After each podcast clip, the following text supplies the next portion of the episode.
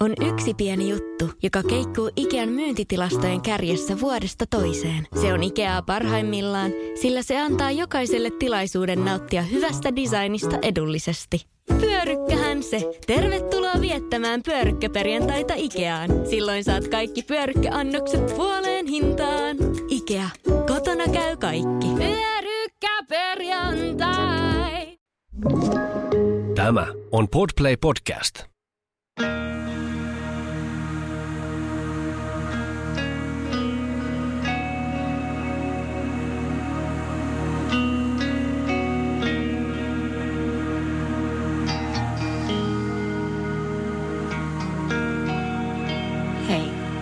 Saara täällä ja MJTn 23. jakso. Tätä podcastia voi kuunnella Podplayssä ja muissa yleisimmissä podipalveluissa. Kiva kun ootte taas täällä ja mennään asiaan. Tämänkertainen jakso on mulle oikeastaan vieläkin yksi iso mysteeri. Ja mitä enemmän mä tutkin tätä asiaa, sitä enemmän mulle heräsi kysymyksiä. Päällimmäinen kysymys hämmennykseni seassa on kuitenkin se, että miten tämä oli mahdollista.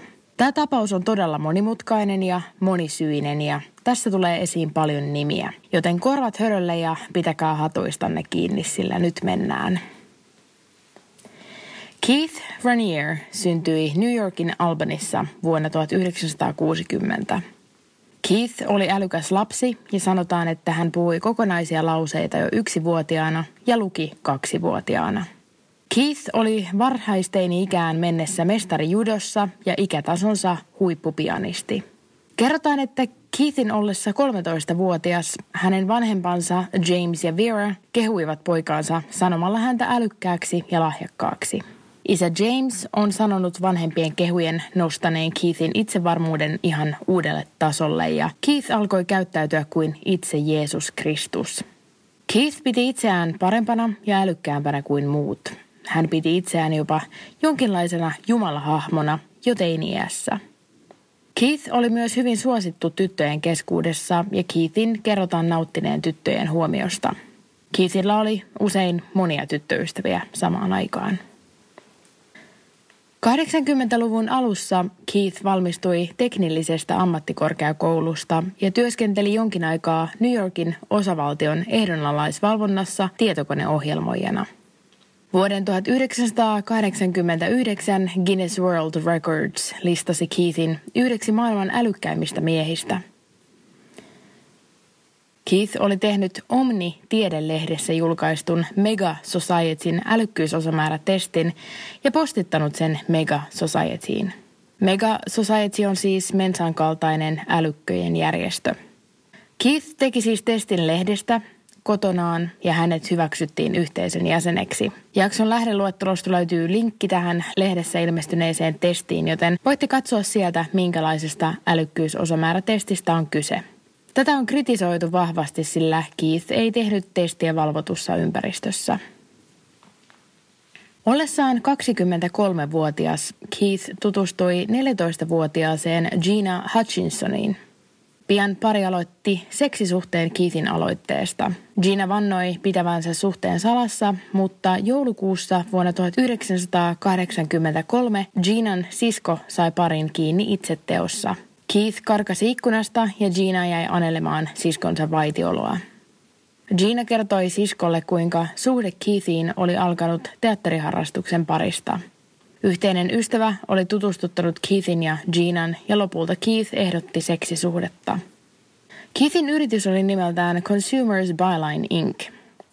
Keith kuitenkin lopetti yrityksen vuonna 1993, koska monet eri osavaltiot alkoivat tutkia yrityksen hämäräperäistä toimintaa.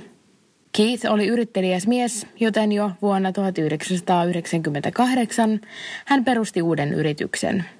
Yrityksen nimi oli Executive Success Programs, josta myöhemmin tuli NXIBM, eli Nexium. Keithin bisneskumppanina oli Nancy Salzman, joka oli ammatiltaan sairaanhoitaja, terapeutti sekä hypnoosin ja neurolingvistiikan ohjelmoija, näin vapaasti käännettynä. Neurolingvistinen ohjelmointi tarkoittaa psykologian suuntausta, joka tähtää ajattelu- ja tunnetaitojen ja vuorovaikutustaitojen kehittämiseen ja itsetuntemuksen ja ymmärryksen parantamiseen. Keith ja Nancy sopivat, että Keith nimettäisi Nexiumin kärkihahmoksi ja Nancy olisi eräänlainen valvoja. Näille keksittiin englanninkieliset nimitykset Vanguard ja Prefect. Mä en tiedä, jos ne englanniksi käy jollekin enemmän järkeen. Itse en ymmärrä, miksi tällaisia outojen nimitysten keksiminen oli välttämätöntä. Eli Keith oli Vanguard ja Nancy oli Prefect. Nexium myi kursseja, joiden ideana oli itsensä kehittäminen ja maailman parantaminen sen avulla. Nexium myi 16 päivän intensiivikursseja, jotka maksoivat 7000 dollaria per osallistuja. Kurssipäivät kestivät 14 tuntia ja olivat eräänlaisia ryhmäterapiasessioita – Terapiasessioiden alussa osallistujilta pyydettiin vakuus, jotta he olivat luottamuksen arvoisia. Vakuus oli yleensä joku tieto osallistujasta, mitä Nexium voisi mahdollisesti käyttää osallistujaa vastaan, mikäli tämä pettäisi Nexiumin luottamuksen. Nexiumin pääasiallisia oppeja oli lakata kuuntelemasta omaa intuitiota. Nexium-kouluttajat luennoivat siitä, kuinka intuitio ja luontaiset vaistot pidättelevät ihmistä toteuttamasta itseään täysin. Koulutuksissa opetettiin, että kun omat vaistot ja intuitio kertoo jonkin asian olevan väärin, sitä vastaan tulee taistella. Ja kuten arvata saattaa, 16 päivän intensiivikurssi, missä oli 14 tuntisia opetuspäiviä, alkaa purra vahvempaankin mieleen ja suurin osa kurssilaisista alkoi totella oppeja ja muuttamaan ajatteluaan tähän suuntaan. Ihmiset omaksuivat sen, että vaistot ja intuitio estivät heitä olemasta menestyneitä ja parhaita versioita itsestään. Sanotaan, että Keith pystyi selittämään yhteiskunnallisia ongelmia selkeästi ja tarjoamaan niihin yksinkertaisia ratkaisuja. Kursseja järjestettiin ympäri Yhdysvaltoja ja Nexium kasvoi nopeasti, sillä tuhannet ihmiset ympäri Yhdysvaltoja innostuivat kehittämään itseään ja humaaneja arvojaan. Kurssien jälkeen kurssien ohjaajat aina suosittelivat uutta kurssia, jolle osallistua, ja uusienkin kurssien hinnat olivat aina tuhansia euroja – Nexiumin rekrytointimalli on vanha tuttu pyramidihuijausmalli, eli rekrytoituja jäseniä pyydettiin aina rekrytoimaan kaksi uutta jäsentä Nexiumin aloituskurssille. Näin kasvu oli taattu. Keith alkoi kehittää myös omaa imagoaan Nexiumin menestyksen myötä. Ihmiset vaikuttuivat Keithin karismasta ja älykkyydestä, mutta ennen kaikkea hänen halustaan luoda hyvää ja auttaa muita ihmisiä – Keith antoi ymmärtää olevansa elämäntyyliltään buddhalaisen munkin kaltainen, eli antimaterialismi ja selibaatti olivat vahvana hänen elämässään. Julkinen kuva antoi ymmärtää, että Keith oli arvoiltaan hyvin eettinen ja valaistunut Jumalan kaltainen guru. Vuonna 2009 jopa itse Dalai Lama vieraili Nexiumin pääkonttorilla Nexiumin seminaarissa – Seminaarissa Dalai Lama luovutti Keithille valkoisen huivin ja puki tämän Keithin kaulan ympärille, kun muut Nexiumin jäsenet seurasivat seremoniaa. Buddhalaisuudessa valkoinen huivi, eli kata, edustaa puhtautta, hyvän tahtoisuutta, suopeutta, myötätuntoa ja vilpittömyyttä. Mun mielestä on jotenkin hauskaa, että Keith esittäytyi nöyränä ja vähän tyytyvänä tyyppinä, mutta silti Nexiumin vuoden kohokohta oli Keithin synttärit, joita juhlittiin 12 päivää.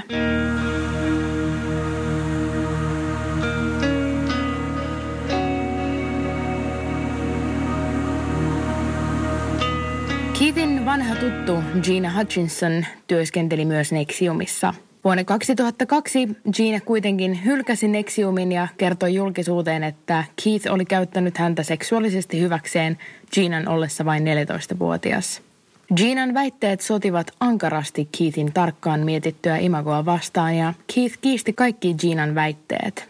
Väitteistä nousi tietysti kohu ja Keith oli hermostunut, sillä hän oli juuri aloittanut sijoitusneuvottelut kahden newyorkilaisen miljoona perijättären kanssa – Periaatteet Claire ja Sarah Bronfman olivat kiinnostuneita sijoittamaan Nexiumiin sievoisen summan rahaa, ja Gina Hutchinsonin väitteet seksuaalisesta hyväksikäytöstä saattoivat romuttaa periaattarien investointisuunnitelmat.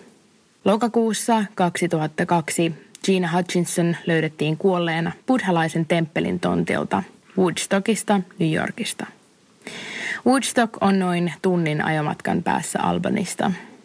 Ginan kuolemaa tutkittiin ja se todettiin välittömästi itsemurhaksi.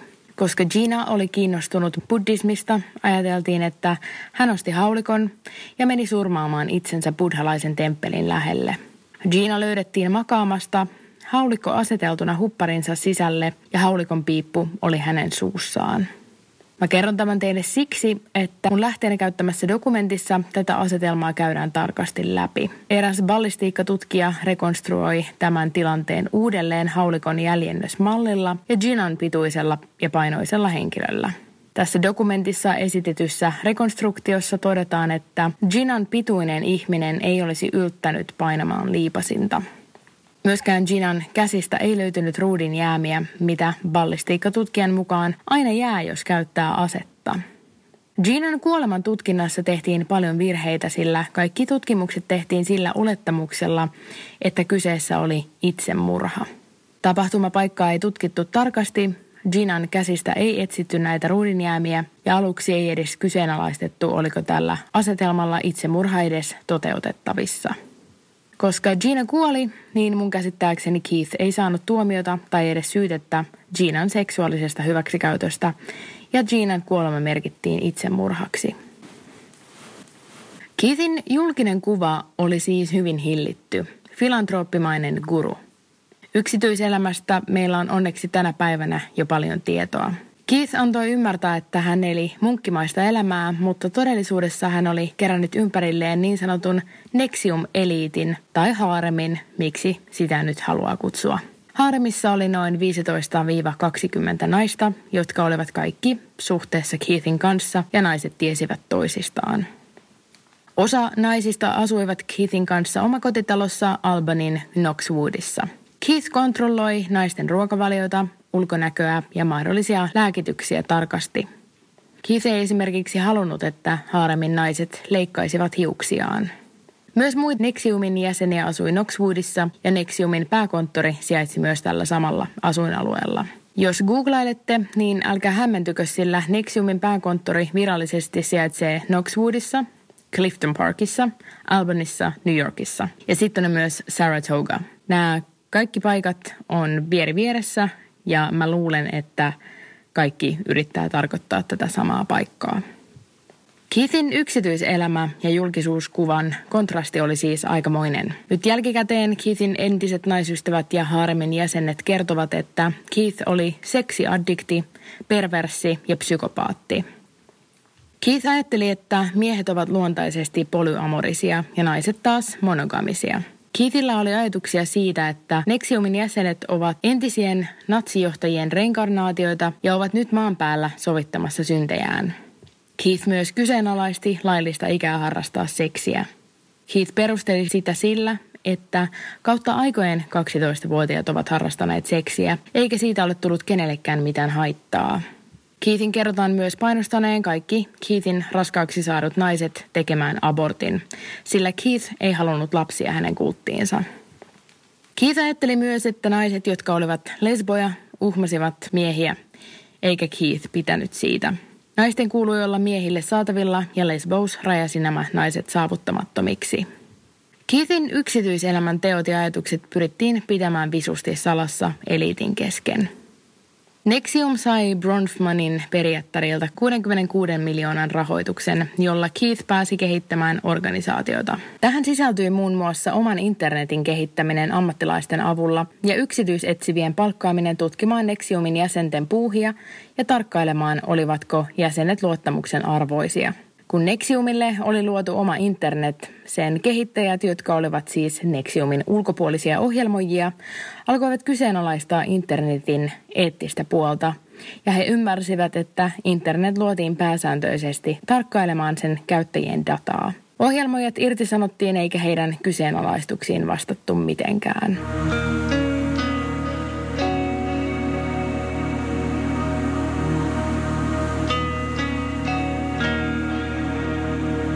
Kristin Snyder-niminen nainen osallistui Nexiumin aloituskurssille vuoden 2002 marraskuussa Alaskan Anchorageissa. Kolme kuukautta ensimmäisen kurssin jälkeen hän sai ylipuhuttua myös vaimonsa Heidin osallistumaan Nexiumin kurssille.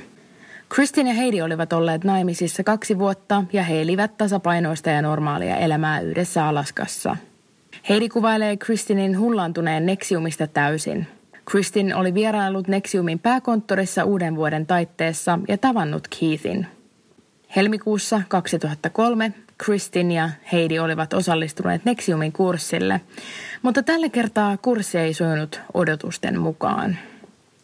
Heidin mukaan Kristin alkoi olla ahdistunut ja Heidi oli kertonut kurssin vetäjälle, että aikoisi viedä Kristinin psykiatrin vastaanotolle – Kurssin vetäjä oli Heidin kanssa eri mieltä ja lopulta kurssin vetäjä sijoitti Heidin ja Kristinin eri ryhmiin. Muistutan tässä välissä, että nämä Nexiumin kurssit olivat siis jonkinlaisia ryhmäterapiasessioita, joissa käytiin läpi osallistujien syvimpiä ja arimpia kokemuksia ja salaisuuksia. Kurssin kymmenentenä päivänä 7. helmikuuta 2003 Kristin oli poistettu kurssilta asiattoman käytöksen vuoksi. Heidi kertoi, että Kristin oli huutanut kurssilla Keith Ranierin ja hänen harrastaneen seksiä, ja nyt Kristin oli raskaana. Kristin oli kertonut tästä asiasta vaimolleen Heidille jo aikaisemmin, mutta kurssin vetäjät eivät halunneet kuulla Keithistä väitettyjä asioita, ja lopulta he poistivat Kristinin kurssilta. Kun Heidi palasi kurssilta kotiin, Kristin ei ollut saapunut kotiin.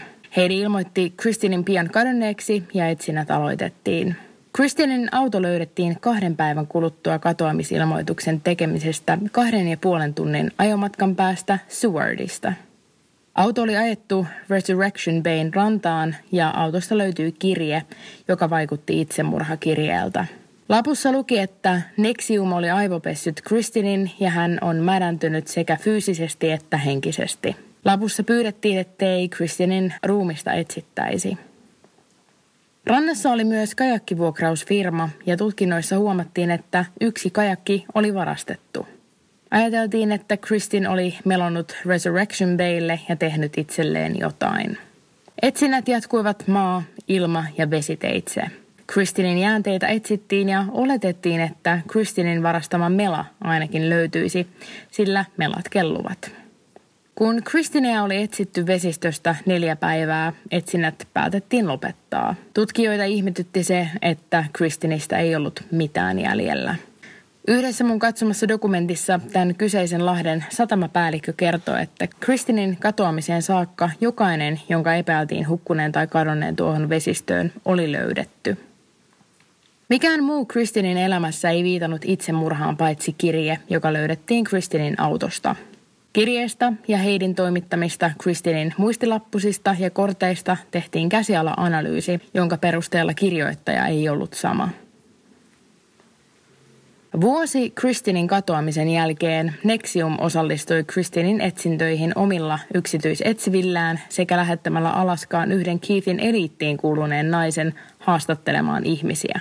Nainen oli nimeltään Kristin Keith. Nämä tutkimukset eivät tuottaneet merkittäviä tuloksia, eikä Kristin Snyderin ruumista ole löydetty tähän päivään mennessä. Tämän tapauksen merkittäviä Kristineitä on siis tässä vaiheessa kaksi. Kristin Snyder, joka katosi, ja Kristin Keith, joka on myös varsin mielenkiintoinen hahmo tässä koko kuviossa. Kristin Keith oli yksi Keithin haaremin jäsen 16 vuotta, jonka aikana Kristin tuli vahingossa raskaaksi Keithille – Keithin tiukan ruokavalion takia Kristin Keith ei huomannut olevansa raskaana kuin vasta kahdeksannella kuulla. Monestihan jos nainen ei saa tarpeeksi monipuolista ravintoa, kuukautiset ovat epäsäännölliset tai jäävät kokonaan pois ja silloin on hankalampaa tietää, onko raskaana.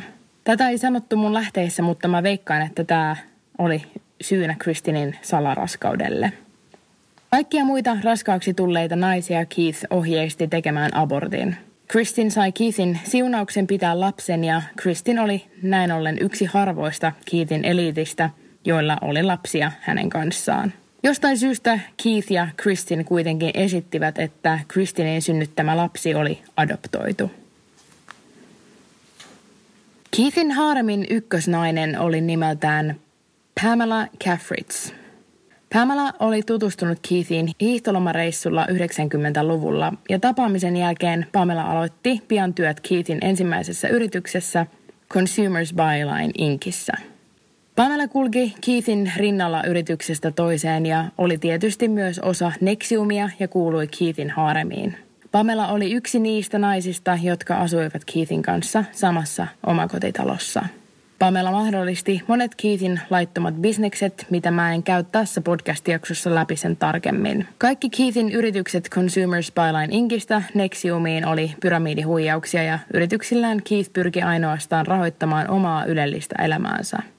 Muun muassa FBI tutki Keithin bisneksiä jatkuvasti. Pamela sairastui munuaissyöpään ja kuoli siihen vuonna 2016 57-vuotiaana. Vain kaksi vuotta aikaisemmin toinen haaremin jäsen Barbara Chesk kuoli aivosyöpään 63-vuotiaana. Barbara oli ollut pitkään Nexiumin jäsen ja kuulunut Keithin haaremiin. Myös kahdella muulla Keithin kanssa samaan aikaan asuneella naisella todettiin samoihin aikoihin syöpä. Toisella virtsarakkosyöpä ja toisella, joka oli Kristin Keith, todettiin kohtusyöpä. He molemmat kuitenkin parantuivat. Yhdessä mun lähteessä yritetään selvittää, mikä olisi voinut aiheuttaa näille naisille syövän, sillä onhan tämä nyt erikoinen sattuma, että neljällä Kiitin haaremin naisella todetaan syövä peräjälkeen toisistaan. Yksi Kiitin haaremin anonyymi jäsen antoi tutkittavaksi omia hiuksiaan ajalta, kun asui Kiitin kanssa ja sairasti virtsarakkosyöpää. Keith ei halunnut, että hänen naisensa leikkaisivat hiuksiaan, mutta jos tuli välttämätön tarve leikata hiuksia, hiukset piti säilyttää. Tutkimuksissa hiuksista löytyi erittäin korkeita pitoisuuksia bariumia ja vismuttia, jotka ovat siis alkuaineita. Näitä esiintyy yleisimmin ruudissa ja elektroniikassa, mutta myös rotan myrkyssä. Jo yksittäinen altistuminen bariumille ja vismutille on erittäin vaarallista, mutta hiuksista oli pääteltävissä, että altistus olisi ollut jatkuvaa. Kuitenkaan mitään virallisia lausuntoja naisten krooniselle altistumiselle ei ole annettu, eikä Keithia virallisesti epäile naisten myrkyttämisestä.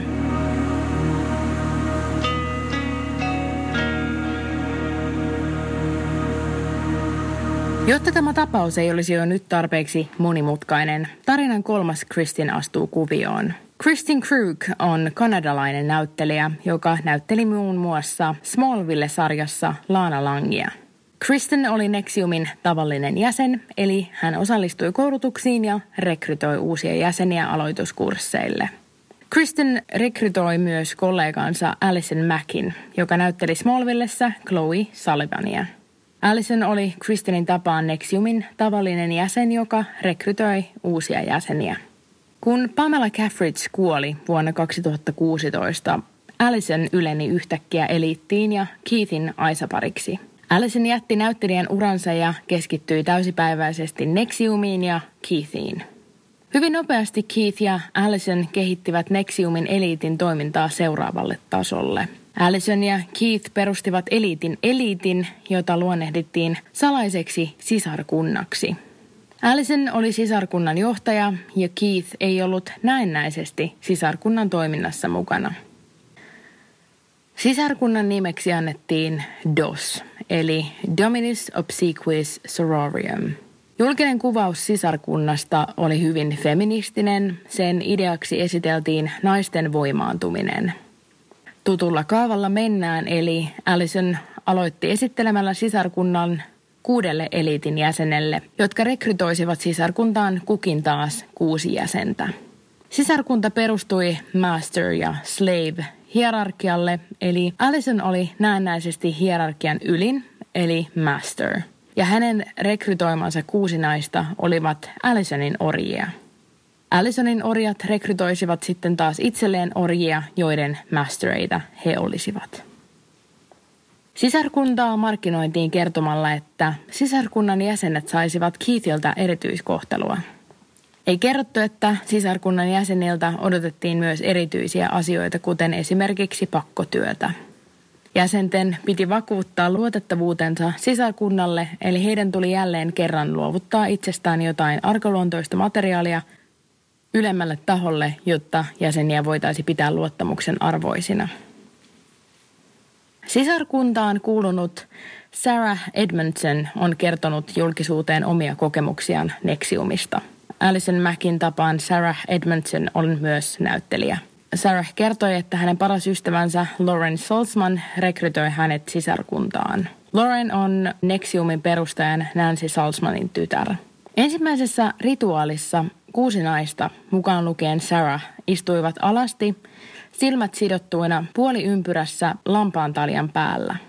Naisille kerrottiin, että he kaikki tatuoisivat latinalaisen symbolin, joka olisi sisarkunnan tunnus. Tatuointi ei kuitenkaan ollut tatuointi, vaan polttomerkki. Ja latinalainen symboli ei ollutkaan latinalainen symboli, vaan symboli, joka muodostui kirjaimista KRAM, eli Keith Rainier ja Alison Mack. Polttomerkitseminen suoritettiin niin, että yksi naisista makasi alasti pöydällä, neljä naista pitivät kiinni ja viimeinen polttokaiversi nimikirjaimet. Yhden naisen polttokaiverus kesti noin puoli tuntia, eikä siihen annettu paikallispuudutusta. Allison käski polttomerkittäviä naisia tuntemaan kipu, ja sen aikana piti ajatella omaa masteria. Kaikissa sisarkunnan rituaaleissa ei tietenkään poltto merkitty, vaan ohjelma vaihteli. Rituaaleja voisi ajatella jonkinlaisina orgioina, mutta suurin osa paikalla olevista naisista ei ollut paikan päällä vapaaehtoisesti ja rituaalit perustuivat vahvasti alistamiseen, nöyryttämiseen ja seksuaaliseen väkivaltaan. Rituaaleihin osallistuneet naiset ovat kertoneet, että heidät saatettiin esimerkiksi kahlita ja sitoa heidän silmät, jonka aikana heille suoritettiin suuseksiä ilman, että he tiesivät, kuka väkivallan tekijä oli. Sisarkuntaan kuului näennäisesti vain naisia ja naiset toimivat dosissa keskenään. Mä en tiedä, eikä varmaan kukaan muukaan tiedä, oliko huoneessa ulkopuolisia henkilöitä, sillä uhrien silmät olivat sidottuina. Ulospäin näytti siltä, että naiset olivat suostuneet sisarkuntaan mukaan. FBIn tutkittua Nexiumia ja Dosia kävi kuitenkin ilmi, että naiset olivat joko pakotettu tai painostettu mukaan. Alison Mack oli sisarkunnan näennäinen johtaja, mutta FBIn tutkimusten kautta kävi ilmi, että koko sisarkunta oli luotu miellyttämään Keithia. FBI sai haltuunsa videon vuodelta 2017, missä Keith ja Allison keskustelevat polttomerkitsemisestä ja Keith antaa Allisonille ohjeita. Keith sanoo videolla, että ennen polttomerkitsemistä polttomerkittävää naista tulisi videokuvata niin, että nainen sanoo kameralle, Please brand me, it would be an honor. Although my body will be burned or tortured, my love is stronger. Keith ohjeistaa Allisonia, että näin he saavat vakuuden siitä, ettei ketään ole pakotettu polttomerkittäväksi. Keith sanoi videolla, että rituaalien tulee aina muistuttaa jonkinlaista uhrausta. Sisarkunnan olemassaolon ajan Allison pyysi orjiltaan ja muilta sisarkunnan jäseniltä alaston kuvia, joita sitten jakoi Keithin kanssa. Myöhemmin FBIn tutkimuksissa, kun sisarkuntaan kuuluneilta naisilta kysyttiin, miksi eivät he lähteneet pois polttomerkitsemistilaisuuksista tai muista sisarkunnan rituaaleista, he vastasivat, ettei se ollut vaihtoehto. Suurin osa näistä naisista olivat olleet Nexiumin jäseniä vuosikausia ja Nexiumin kurssien pääviesti on, ettei omaa intuitiota tule kuunnella. Eli siis vuosien aivopesun jälkeen ihminen nyt vaan toimii epäloogisella tavalla – Mennään muutama vuosi taaksepäin ja palataan vuoteen 2014 ja Kristin Keithiin. Hän oli siis Kristineistä se, joka sai vahingossa lapsen Keithin kanssa ja oli etsimässä Kristin Snyderia Alaskassa. Kristin Keith oli Keithin haaremin jäsen ja uskollinen seuraaja. Kuitenkin vuonna 2014 Kristin sai selville Nexiumin petoksista ja jäsenten tietojen kalastuksesta ja vakoilusta – Keith päätti, ettei voi kasvattaa lastaan Keithin läheisyydessä, sillä ymmärsi tämän olevan vaarallinen. Keith otti yhteyttä FBIhin ja toimitti kaikki saatavilla olivat todisteet Nexiumin ja Keithin hämäräperäisistä touhuista. Keith todisti, että Keith tilasi kanadalaiselta tiedustelufirmalta muun muassa tietoa senaattoreista, kuudesta liittovaltion tuomarista sekä toimittajista – Lisäksi Keith kertoi Keithin suunnitelmasta houkutella hänen ja Nexiumin kritisoijat aina Meksikoon, jossa Meksikon korruptoitunut poliisi pidättäisi kritisoijat keksityillä syytteillä. Kristin Keith katkaisi siteensä Nexiumiin tuona päivänä ja yritti kadota kokonaan. Hän auttoi kuitenkin FBItä tutkimaan Keithia ja Nexiumia ja oli avainasemassa jutun kokoamisen kanssa. Keith ei todistanut Keithia vastaan oikeudessa. Keith kertoi myös tutkimuksistaan Alaskassa, jossa hän oli etsimässä kadonnutta Kristin Snyderia. Keith uskoo itse, että Kristin Snyder ei tappanut itseään ja että hän on hengissä tänä päivänä. Keith kertoo yhdessä dokumentissa, jonka mä katsoin, että uskoo Kristin Snyderin vaimon Heidin tietävän paljon enemmän asioista kuin mitä Heidi on kertonut poliiseille ja julkisuuteen. Keith vahvistaa tiedon, että Kristin Snyder oli raskaana Keithille.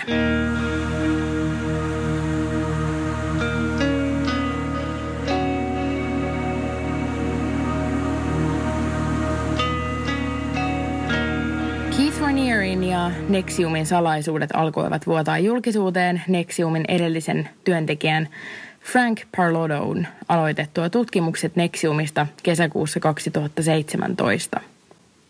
Frank työskenteli Nexiumissa jonkinlaisena imagomanagerina ja hänen tehtävänsä oli kunnostaa Nexiumin julkisuuskuvaa. Frank työskenteli Nexiumissa vain puoli vuotta, kunnes hän sai potkut. Työsuhteensa aikana Frank sai selville, että joku oli kavaltanut Nexiumilta 19 miljoonaa dollaria. Hyvin pian tämän jälkeen Frankille näytettiin ovea ja Nexium alkoi vainota häntä. Frank aloitti työt tutkivana journalistina ja perusti sivuston Frank Report, johon hän kokosi keräämien todisteita Keithia ja Nexiumia vastaan. Mun käsitykseni mukaan suurin osa johtolangoista ja todisteista, mitä mäkin olen tässä jaksossa käynyt läpi, on alun perin Frankin keräämää tietoa. FBIn tutkiessa Nexiumia he saivat haltuunsa videon, joka on kuvattu vuonna 2009. Videolla on Keith ja muita Nexiumin ylintä kastia pitämässä jonkinlaista puhuttelua Nexiumin jäsenellä nimeltä Barbara Bushi. Videolla Keith syyttää Barbaraa järjestäytymisestä häntä ja Nexiumia vastaan ja Keith selittää videolla, että Barbaran kokemukset ovat voineet tuntua vääriltä, mutta kyse on väärinkäsityksestä. Keith toruu Barbaraa ja kertoo, ettei tämä ymmärrä johtamisesta ja ihmisten elämän ohjaamisesta mitään. Johon Barbara vastaa, että ei Keithkään ymmärrä, sillä ennen Nexiumia Keithillä on ollut ainoastaan Consumers Byline Inc. ja sekin lopetettiin hyvin nopeasti. Keith vastaa Barbaran uhmaan toteamalla, että Keithia on ammuttu uskomustensa takia ja Keith on tapattanut ihmisiä uskomustensa takia. Toistaiseksi ei tiedetä, ketä Keith olisi tapattanut, mutta tiedetään, että kultissa on ainakin neljä naista kuollut mystisesti. Kun asiantuntijat tarkastelevat Nexiumin opetusmateriaaleja ja ideologiaa, he huomasivat, että Nexiumin opit ja elämän viisaudet olivat kopioita muun muassa skientologiasta ja Keithin lempikirjailija Ayn Randin teoksista. Keith Ranier pidätettiin maaliskuussa vuonna 2018 Meksikossa – Häntä syytettiin muun muassa lapsipornosta, ihmiskaupasta, pakkotyöhön pakottamisesta ja salaliitoista sekä osallisuudesta dosiin, jossa ainakin yksi nainen oli todistetusti pakotettu harrastamaan seksiä Keithin kanssa. Oikeudenkäynnissä syyttäjä sanoi, että Keith Rainier loi salaisen sisarkunnan naisista, joiden kanssa vain hän saisi harrastaa seksiä.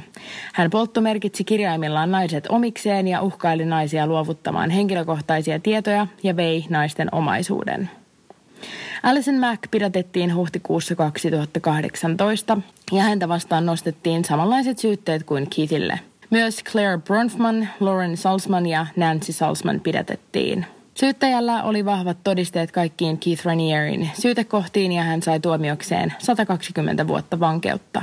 Alison Mack päästettiin pois vankilasta 5 miljoonan uhkasakolla, mikä velvoitti hänet olemaan vanhempiensa talossa kotiarestissa. Syyskuussa 2019 Allison myönsi osallisuutensa salaliittoon ja gangsteritoimintaan. Tämä on tosi outo suomennos sanasta racketeering, mutta sanakirjat eivät kertoneet mulle muutakaan kuin gangsteritoiminnan. Alison Mack ei ole vielä tänä päivänä saanut virallista tuomiotaan, mutta hänelle rapsahtaa vähintään 15 vuotta vankeutta. Ja jos vertaa Keithin saamaan tuomioon, niin mä uskaltaisin lotota vähän enemmänkin kuin 15 vuotta.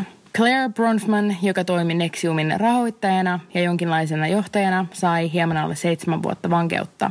Nancy ja Lauren Salzman myönsivät osallisuutensa salaliittoon ja tähän gangsteritoimintaan. Kummallekaan heistä tuomioita ei ole vielä langetettu. Tämän vuoden tammikuussa nostettiin myös uusi syyte Keithia ja Nexiumin 14 muuta jäsentä vastaan laittomien psykologisten kokeiden teettämisestä Nexiumin jäsenillä ja myös heidän fyysisestä ja henkisestä väkivallasta ja taloudellisesta hyväksikäytöstä. Tämä jakso oli vähän erilainen mun muihin jaksoihin verrattuna, sillä kukaan ei saanut tuomiota murhasta, vaikka ajatellaan, että kulttiin liittyy mahdollisesti jopa neljä murhaa. Nexiumista, Kristinin, Jeanan, Pamelan ja Barbaran kohtalosta on tehty TV-dokumentti nimeltä Lost Women of Nexium, joka toimii mun yhtenä lähteenä tässä podcast-jaksossa. Siinä dokumentissa seurataan Frank Parlodon tutkimuksia naisten murhista ja Nexiumista. Nexiumista on tehty myös dokumenttisarja The Bow, ja käsittääkseni se perehtyy hyvin yksityiskohtaisesti tähän tapaukseen ja Keith Ranieriin. Mun nimi on Saara ja ensi keskiviikkona käsittelyssäni on taas jokin toinen murha, joka tapahtui. First One. Kaikki viestintäsi yhdellä sovelluksella. Kyberturvallisesti ja käyttäjäystävällisesti. Dream Broker. On yksi pieni juttu, joka keikkuu Ikean myyntitilastojen kärjessä vuodesta toiseen. Se on Ikeaa parhaimmillaan, sillä se antaa jokaiselle tilaisuuden nauttia hyvästä designista edullisesti. Pyörykkähän se! Tervetuloa viettämään pyörykkäperjantaita Ikeaan. Silloin saat kaikki pyörykkäannokset puoleen hintaan. Ikea, kotona käy kaikki. Pyörykkäperjantai!